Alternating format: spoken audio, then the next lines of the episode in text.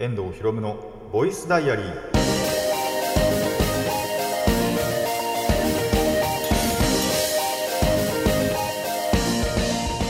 ラジオの前の皆さんこんにちは。遠藤博夢のボイスダイアリーパーソナリティの遠藤博夢です。タイトルを直訳すると恋の日記。僕の身の回りで起きたことを話したり時に何かしらの紹介をする雑談系の番組です、えー初手自白から入るんですけども、えー右腕以外が使い物になりません。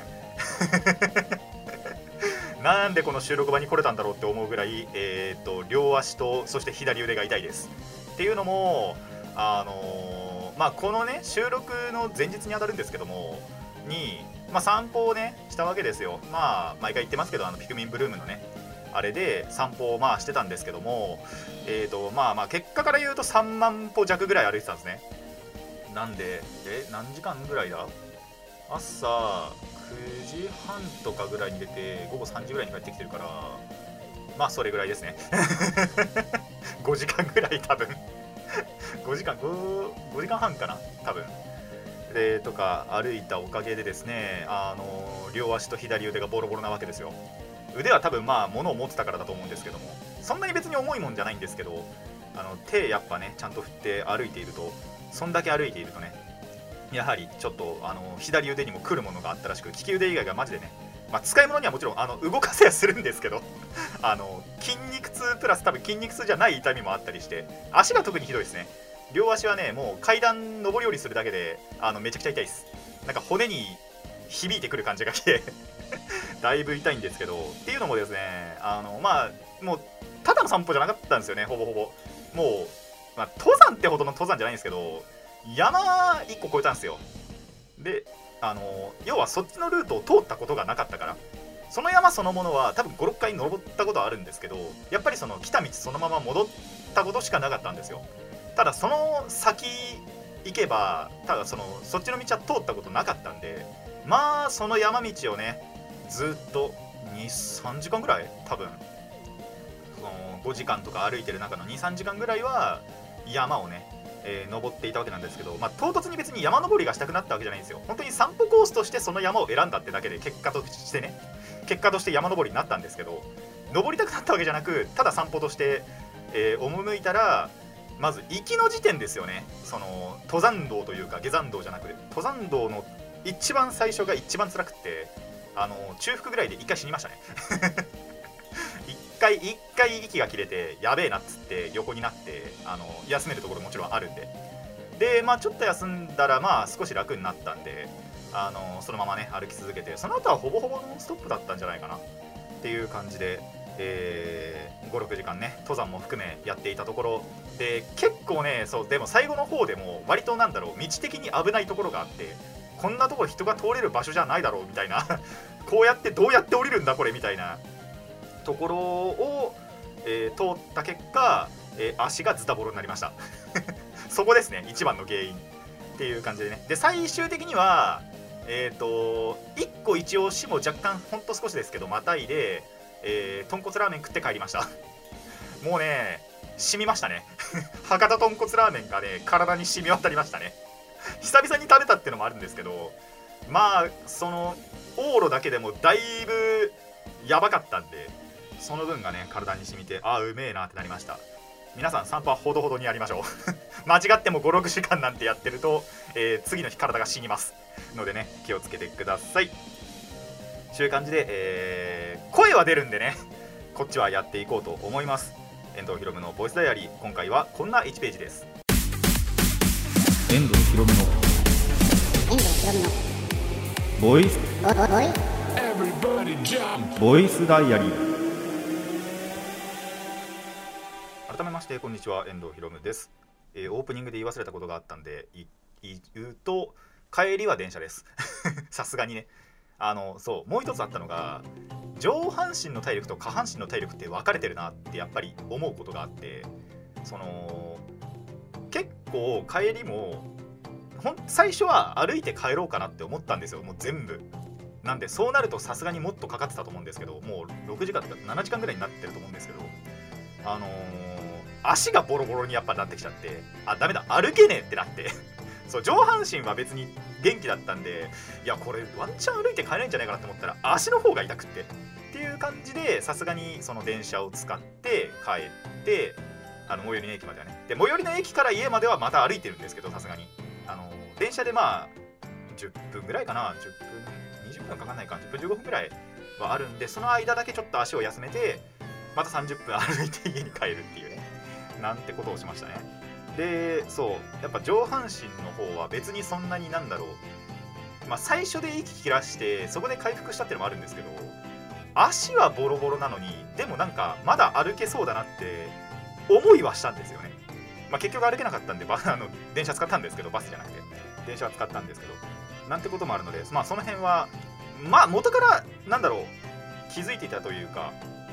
なんとなくそんな感じは今までもあったよなと思ったらまあ今回またそれが証明されましたね。上半身と下半身で体力分かれてるんで皆さんもねまあ散歩するときもしかしたら分かると思います。散歩すればね分かる。あの下半身だけがもう妙に疲れてつあの歩けないけど上半身は元気だからなんかまだやれそうだよなって思うんですよね。なんであのもしやる際は実感してみてください。まあそれも多分23時間歩いて本当に足がボロボロにならないと分からないと思いますけどね。なんてこともあるのでぜひぜひ散歩まあたまにはね散歩をやっぱしておかないと運動不あの運動不足不足とかになるとね体またどんどん逆にボロボロになって錆びついていくと思いますので、えー動かす。際はねまああんまり一気には動かさずにあのほどほどにしてくださいマジで。あのマジで体ボロボロになります。一気に無茶するとね。なんで気をつけてやってみてください。ちごって、えーコーナー1個いきたいと思います。最初のコーナーは、えー恒例の100均ゲームのね、えご紹介をまずはしていきたいと思います。えー、とこれもですねあの一周空きましたけどもあの実家に帰った時にその現地で買ってまあそこそこ楽しめたなと。そのあっちの子供たちとね一緒にやってそこそこ楽しめたなと、え思ったものなんですが、え今回紹介するゲームが「7つの秘宝」というゲームですね。これが、えダイソーで売っていますので、えーまあ、気になったらぜひ買ってみてください。買ってやってみてください、えー中に入ってるのはですね7種類のカードが、えー、と1から7まで数字が書いてあるカードがあるんで、えー49枚、まあ、プラス、えー、とルール。そのゲームのルールが書いてあるカードもあってまあ50枚ちょいぐらいが入っています。あのトランプみたいな感じですね。トランプってその数と,、えー、とスペードハートダイヤクラブで4種類が13まであるじゃないですか。あれみたいな感じでその7種類カードがあってそれにそれぞれ1から7までの数字がある。っていう感じです。でえっ、とまあルールのもう実際説明に入るんですけどもそのカードを、えー自分の番が来たらねそのターン制で自分が終わったら次の人次の人が終わったらまたその次の人みたいな感じででぐるぐる回ってって、えー全員のあてか最初にその7枚手札あのシャッフルに配られるんですけど、えー全員の手札がなくなったらゲーム終了。で、えー、と自分の番で1枚ずつパッパッパって出してって、えーまあ、ポイントを稼いでいくんですけど、えーそのカードをポイントとして出すかそれともそのカードの効果を発揮するかっていうのが自分の番では選べます。でその効果発揮するのにもちょっと2種類あるんでまあ1個ずつ説明していきますね。あの1から7までのね数字っていうのがそのままポイントになっていてそのカードの効果を発揮せずにポイントとして出すとそれがそのままポイントになります。なんでこれでをしないとまずポイントがゲットできませんと。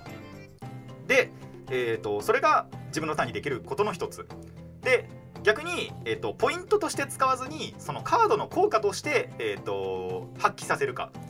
そうなるとそのポイントにはならないんで、あのー直接的な勝ちにはつながりづらいんですがまあその効果をやっぱり駆使しないと勝てるものも勝てないんで全部バーってポイント置いて相手から妨害を受けたらそれはそれでね負けなんでそれをうまくなんだろうバランスよく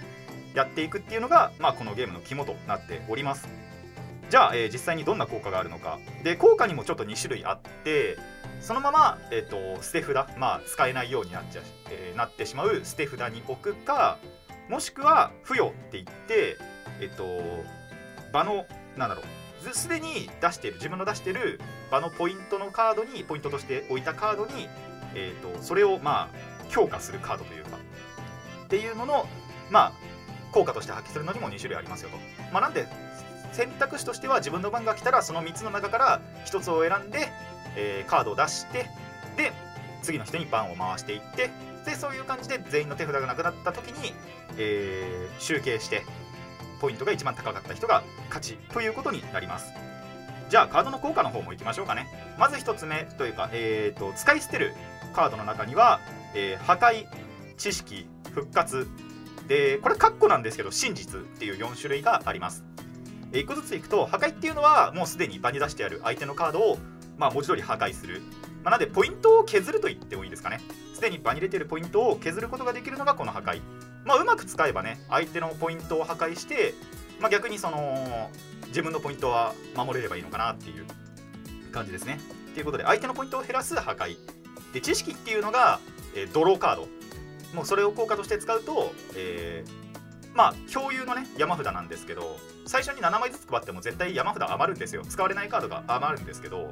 その中からその中からっていうかそのシャッフルして置いておいた山の上から1枚、えードローすることができます。これ最強カードです。これをうまく使えるかどうかでだいぶ変わってきます。てかうまく引けてるかどうか。によって変わります。でもう一個強いのが復活。これはあの最初にねそのそれぞれのカード1種類につき1から7までの数字があるって言ったんですけどその復活と同じ数字の捨て札のカードを効果として発揮します。例えば捨て札に、まあ、3の知識があって、まあ、ドローするカードがあってで自分が3の復活3ポイントの復活を持っていたらその同じ数字なんでじゃあ知識としてその復活を使いますワンドローができるっていう。なんでこの同じ数字かつ知識と復活持ってると最強です。まあ相手が使ったものでも大丈夫です。あの捨て札も共有なんで例えば相手が前のターンで3の知識を使いました。あじゃあ3の知識増えたから自分が復活3使おうみたいな。もちろん自分で2つ使ってもいいですしね。っていう感じで、えーやっていく。そそれが復活ですね。まあちょっとややこしいというかまあもちろん破壊でも使います。あの1の破壊があるときに1の復活を使えばじゃあ1の破壊として使います、えどれかポイント破壊します。っていうことももちろんできます。っていうのが、えー復活ですね。これで3種類。で真実っていうのがあるんですけどこれあのー4人じゃないと使えない。4人かつそのチーム戦っていうのをやるときでなければ使うことはないのでまあ最悪やりたくなったらやってくださいということで今回は一応、えーまあ、紹介一応だけしとくだけしとくか、えー誰か一人指定してそいつのチームを見ることができます、まあ、チームが A か B かあるんですけど。で、あのそいつが敵かそうじゃないかっていうのを判断する材料です。ただほとんど使うことありません。なんでなんならそのデッキに組み込まなくてもいいです。全部を全部使えってそのルール上言われてないんでこいつだけはこの真実っていうカード抜いちゃって、えー6種類ないし、まあ、5種類でも一応できるんで、えーそれでゲームをしても OK と。まあ一応その相手のチームを見ることができるっていう真実という感動もありますと。最悪ポイントとして使うのもありです。もう割り切って。これはもう7ポイントの効果のないカードなんだみたいな感じで使っちゃうのもありだとは思います。っていうのがまずは捨て札にするカードたちです、えーもう一個あの付与裏側にしてね、えー自分のポイントに置くことができるカードなんですが、えー守護というカードがあります。これはその裏向きで付与しておくとそのポイントが守れます。さっき言った破壊からなんとね守ることができるんですね。なんでそのポイントを失うことがありません。その基本的に裏向きで置いとくんで相手にはバレないんですよ。で相手が破壊って言ってきた時だけペラって表にしてあこれ守られてますって証明さえすれば、えーそのポイントはもう以降必ず守られた状態になるのでポイントを確定することができますと。これおすすめはまあ最初にもう7ポイントパッて何か1個出しちゃってまあもしその一巡で破壊が飛んでこなければもうそこに守護を置いちゃうと7ポイント必ず確定なんでまあおすすめの使用方法の一つではあります。ぜひね活用してみてください。で、え2つ目が強化。これはは裏向きで置いておくと最後にねこの裏向きのカードって基本的には最後に公開するんですよ。その守護の時だけは破壊されたらねあの破壊の対象になったらあの表にするんですけどもしその強化この強化の付与を守り続けると、えー強化されたポイントが倍になります。例えばこれも7ポイントを先に置きました、まあ、最後の方でね残破壊されずに残りました。じゃあ強化ってやるとその7ポイントが14ポイントになりますと。まあ勝ちに近づくというかよりね強固なものにできるので使いどころによってはめちゃくちゃ強い。その代わりあのー最初のうちに例えば強化しちゃってその守護じゃなく強化をしてそれが破壊されあの破壊の効果を使われるとその強化ごとね全部ポイってされちゃうんで、えー使いどころには注意が必要ですね。やっぱその裏向きで置くとこの守護か強化、まあ、もう一つ最後に呪詛っていうのを紹介するんですけどそのおかげでそのまあ、ブラフをかけるっていうこともできますしでもやっぱストレートにいっちゃうと破壊の的にもなってしまうのでそこはちょっと注意が必要ですね。使うのには。っていうのがまあハイリスクハイリターンなカードとして、えー覚えておいてもらえるといいです。逆に守護はローリスク、えーローリスクローリターンですね。ポイントは変わらないので、えーローリスクローリターンを取るかハイリスクハイリターンを取るかっていうのはもう各々の判断でいいと思います。で最後に呪詛これは逆にあのーまあ呪いっていうぐらいなんで、えーつけたカードのポイントをゼロにします。まあそれこそねブラフとして使うもよし最悪これもあのポイントとして割り切ってあの7ポイントとして出します6ポイントとして出します。ってやるのもいいと思います。でルールブックに書かれてないんでこれは分かんないんですけど最悪その身内で決めている限りであればあのーあれですね。あれしちゃっていいと思います。相手につけちゃってもいいと思います。でお前のそのポイントゼロってやってもいいんだと思います。ただルールブックに書いてなかったんでその辺分かんないんであのーちゃんと最初に取り決めをしてから、えー使うことをお勧めしますね。この7種類のカードを使って、えー相手を出し抜いて一番ポイントを多く稼いだら勝ちっていうゲームになります。まあこうやって言葉で説明するともしかしたら難しそうに見えるかもしれないんですけどあのルールブック見ながらやればまあ基本的には簡単なことしかやってないのでカードを出すかあの捨てて効果を発揮するかしかやらないので割とシンプルな、あのー言葉よりはシンプルなゲームだと思っています。実際にね、あのーまあ、ちょっと気になったなって思った方はぜひ100円なんでね 買ってやってみてください。これもね100円クオリティじゃないですよ割と。100円でこれここまでできるんだっていうぐらいのゲームではあるので、えー触れてこなかったそういうゲームに触れてこなかったよっていう方はねぜひぜひやってみてください。以上、えー今回は7つの秘宝の紹介でした。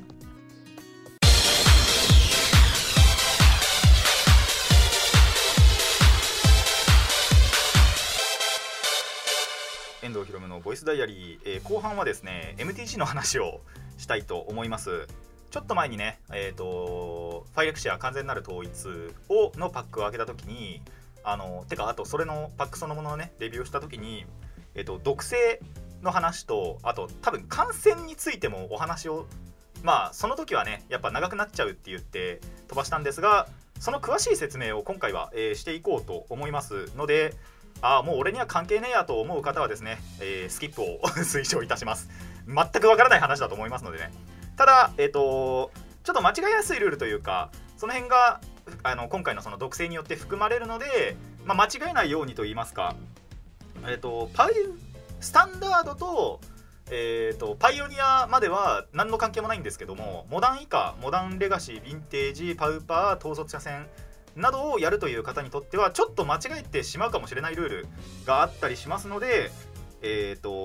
ここをねちょっとお話ししていこうかなと思います。で今回のその議題について議題っていうか、えータイトルとしては感染そして毒性の違いですね。こちらを紹介していこうと思います。えーまずはじゃあまあ新しいねキーワードである、えー毒性、まあ、毒性 X としますね今回は、えー X には自然数が入ります。1から最大は6だったかな多分。クリちゃんによっては確か6っていうのもいたと思うんで、え毒性過去1から6ということで、えお話をしていきます。この毒性まあ今回この毒性っていうのが新しく出たんでスタンダードパイオニアで使えるんですけど、えー毒性はですね、えープレイヤーに戦闘ダメージを与えると誘発してでその X 分最初にその毒性1って書いてあったら1個の毒カウンターだったり、えーまあ6だったら6個の毒カウンターっていうのを相手に与えるという効果ですね。これが毒性です。でこの毒カウンターっていうのがえっ、と10個得てしまうとそのプレイヤーはそのゲームには敗北してしまうと。まあ毒殺されてしまうと。いうのが、えーまあ、MTG 上のルールです。でこの、えー毒性はですね、えー重複します。例えば毒性1のクリーチャーがいてでそいつに他のカードの効果によってまた毒性1を付与しました。これ毒性1を2つちゃんと持ってるんでじゃあそのクリーチャー毒性12つ持ってるクリーチャーが、えー戦闘ダメージを相手プレイヤーに与えました。そうすると毒性、あのーどちらもがそれぞれ誘発するんで相手は毒カウンターを2つ付与されるということになります。これが、えー毒性です。重要なのは戦闘ダメージを通さないといけないっていうこと。あのプレイヤーに。プレイヤーに戦闘ダメージを通さなきゃいけないということと、えーその毒性 X の数字の個数の方が重要。もう何点逆にその例えばパワー6ぐらい。パワー、まあ、5でも6でもいいんですけどパワー5かつ毒性1のクリーチャーっていうのは5点のダメージを与えても毒カウンターは1個しか与えられません。同じくその逆にパワーが1でも毒性が5あれば1点のダメージを与えると毒カウンターは5個入ります。っていうのが毒性です。これは覚えておいてください。で逆に、えーと、これは逆に古い、えーと、キーワードなんですけど感染という能力が何年前かな？78年前かな？もっと前かな？に、えー、ありました。でこれはあのー、パイオニアでも使えないんでまあさっき言ったモダン以下の話になるんですけども感染はですね戦闘ダメージそのものが、えー、毒カウンターまたはマイナス1カウンターというものに置き換わります。なんで、あのー、さっき言った毒性と違って戦闘ダメージを与えるじゃないんですよね。っていうのが、えー、この感染の肝になってきます。で、えっと、もう一個ルールとしてはそのさっきも言ったんですけどマイナス1カウンター。これ、えっと、クリーチャーに有効なのがマイナス1カウンターでプレイヤーに与える際はその、えっと、毒カウンターになる。というルールです。でこいつは戦闘ダメージを与えません。この感染を持ってるクリーチャーは。でどういうことかっていうとで、えっと、先にこっちの話しようかな。クリーチャー、えっと、MTG のルールではそのクリーチャーってパワーとタフネスを持っててこのタフネスがゼロになるとそのクリーチャーって破壊されてしまうんですよ。ただその1ターン内例えばパワー、えーと、タフネス5のクリーチャーがいてそこに1点のダメージを与えました。でそいつのそいつの、まあ、体力タフネスって体力の子なんですけどが4になりますよね。でえっ、ー、とただこのターンが終了した時にその1点って必ず回復するんですよ。まあ額面通りのえっと右下に大体パワーとタフネスって書いてあるんですけどクリーチャーって。そのえっと一旦が過ぎるともうそれが戻っちゃう。例えば今その例えた5のタフネス5のクリーチャーに1点ダメージ当たりました。そうすると蓄積せずにちゃんとまた5に戻ります。次のターンには。でなんでその次のターンに4点与えてもまだタフネスが1残ってるんで死にません。でまた、えーと、ターンが変えると、えー、5になり戻ります。っていうのを繰り返していくんですね。一気にもう5点そのターン内で5点を与えないとクリーチャーって基本的に死なないんですよ。ただこの感染っていうのはちょっと違ってそれをマイナス1カウンターっていうので処理するんですね。例えばじゃあ感染を持ってる、まあ、パワー1のクリーチャーが、えー、タフネス5のクリーチャーとバトルしました。そうするとマイナス1カウンターっていうのをマイナス1マイナス1カウンターっていうのをそのクリーチャーに置くんですよ。戦闘ダメージの代わりに。そうするとそのクリーチャーってそのマイナス1カウンターによって弱るんですね。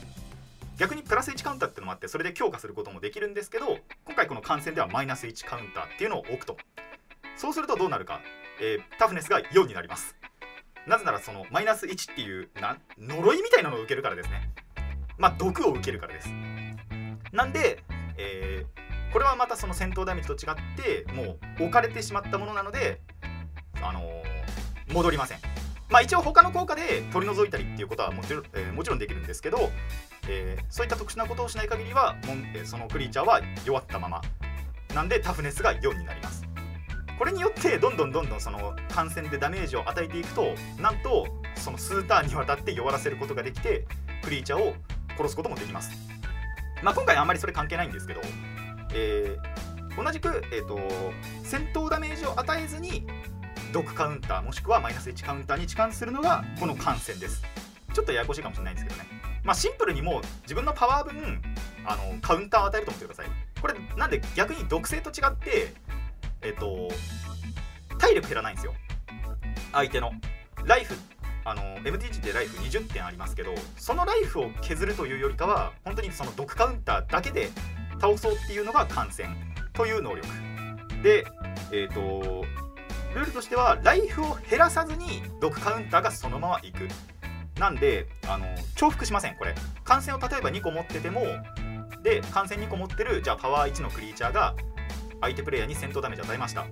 でも戦闘ダメージはまず当たりません。でその分、えー、毒カウンターがいくんで1個の毒カウンターしか得ません。仮に感染2個持ってても毒カウンターは1個です。なんでどちらかっていうとこれクリーチャーのパワーの方に依存するんですね。例えばじゃあパワー5のクリーチャーが、えーと、感染を持ってます。が、えー、相手プレイヤーに攻撃しました。ブロックされませんでした。そしたら5の毒カウンターがいきます。その代わりライフは20点のままです。こっちは戦闘ダメージそのものが毒カウンターに置き換わるのでえっ、とパワーそのものが結構重要になってきてかつ感染そのものが重複しないので例えばパワー5のクリーチャーが感染2個持ってても関係ないです。っていうのが感染です。なんで結構どっちもどっちなんですよね。戦闘ダメージが当たれば1点でも最低1点でも与えるとその一気に10個いく可能性もある。っていうのが毒性と。逆にパワーがあればあるだけその毒殺の可能性があるっていうのが感染です。っていうのがこの2つの違いですね。なんでですねあのこの2つって共存できないんですよ。例えばもともと感染を持ってるっていうクリーチャーが毒性もじゃあ他のカードの効果で付与されて得ました。感染1を得ました。たださっきも言った通りその相手のライフにダメージを与えずにそのまま、えーと、自分のパワー分ね毒性を毒性ね、えー、毒カウンターを与えるのでそれが優先されます。でこれダメージとしては扱わないのでカウンターを与えるっていう行為なので、えーと、後の毒性が誘発しないんですね。なんで、えー、この2つは共存できないと。で感染が優先されてしまうっていうのは、えー、ぜひとも覚えておいてください。で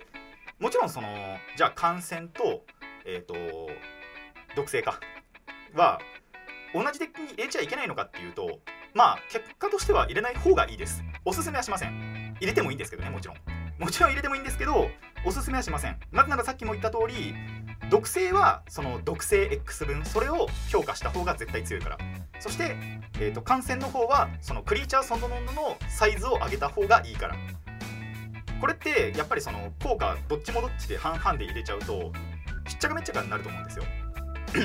例えば毒性を持ってるクリーチャーを強化しても結局その毒与える毒の数は絶対変わらないんで、えー、それ関係ないし。で、えーと、3つ目の話しましたけど、あのー、感染持ってるやつに毒性をつけても先に感染の方でマイナス、えーと、毒カウンターが当たってしまうんで戦闘ダメージ通らなくって、えー、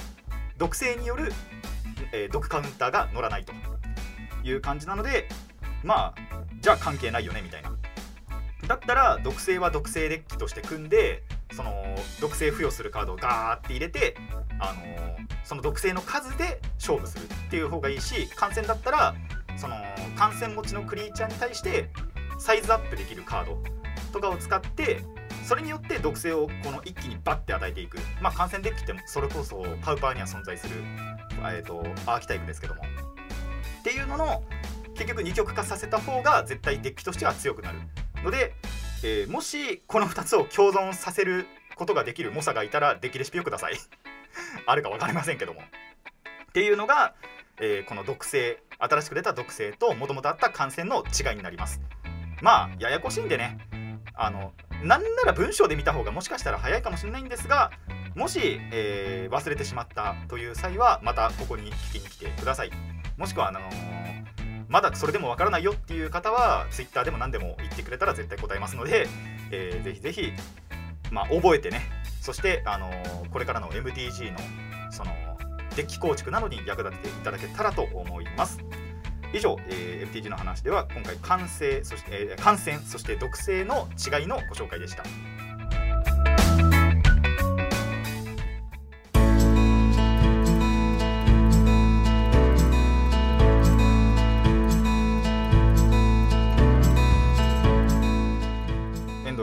スダイアリーそろそろお別れのお時間になってまいりました。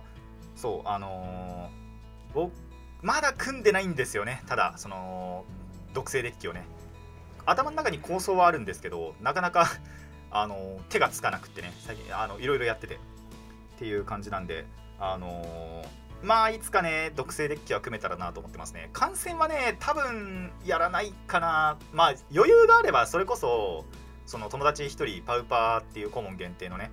え、構築をやってるんでそこで観戦使うのはまあありなのかなとかも思いつつまあカード新しく買わなきゃいけないんでね観戦を持ってるカードを多分僕ほとんど持ってないんですよ。なんで、あのー、そこはまだ組まないかなっていう感じなんですけどまあ余裕があればね観戦も使ってみたいかななんて思いますのでまあ皆さんもぜひねなんかその毒カウンター使ってみたいなって思ったらこの2つどちらか使ってみてください。で今だとその毒性プラス増殖っていうのがすごい流行っててで同じパックでねパック内でそのファイレクシア完全なる統一であの増殖っていうメカニズムも出てきてそれがそのカウンターを増やすことができるんですよ。相手に与えた毒カウンターも増やせるしまあ自分が持ってるプラス1カウンターだったら全然増やしてもいいしみたいな。あと中性度カウンターかプレインズウォーカーのね。なんか結構スタンダードでも流行ってるしそれ以下の環境でもあのー活躍を見せているところなので今始めるんだったら毒性は結構おすすめではありますね。なんでぜひ新しく組もうって思ってる新しくやろうって思ってる方はこの毒性だけとりあえず覚えておけばいいかなと。その後もし感染も使うってなったら、えーここに来てください。またあの改めて聞きに来ていただいたりまあ最悪ウィキとかでねあの調べていただいた方が絶対いいんですけども、えーどっかにねどっか見に行くなりあのここに聞きに来るなりっていうのはしてみないとそのルールごっちゃになっちゃったりすると思うのででそれであの友達間でトラブルあってもちょっと僕ら責任負えないので ぜひねあのちゃんと理解をしてから、えー使った方がいいんじゃないかなと思いますのでぜひぜひその辺は実践してみてくださいと。でそう100均のゲームはそれこそえっと現地ではこの2つ、えっと、前回紹介した猫チーズを奪えとこの7つの秘宝しかやってなくてでただあの普通にこの地元でね買った分はまだあったりするのでまあそれも次回以降また紹介できたらいいかなって思ってますね。ただ皆さんあのこれ何回も言ってますけども皆さんももしなんかダイソー行った時にちらっとねおもちゃコーナー寄ってみてあこれなんか面白そうだなって思うのがあったらぜひ先に買ってみてそしてやってみてください、えーこの番組ではお便りを募集しています。ラジカスネットのメール送信フォームまたはツイッターそしてマシュマロまでお願いします。質問や感想トークのリクエストなど何でも OK です。たくさんのお便りお待ちしています。さて今回はここまでといたしましょう。遠藤ひろむのボイスダイアリー。ここまでのお相手は遠藤ひろむでした。次のページもお楽しみに。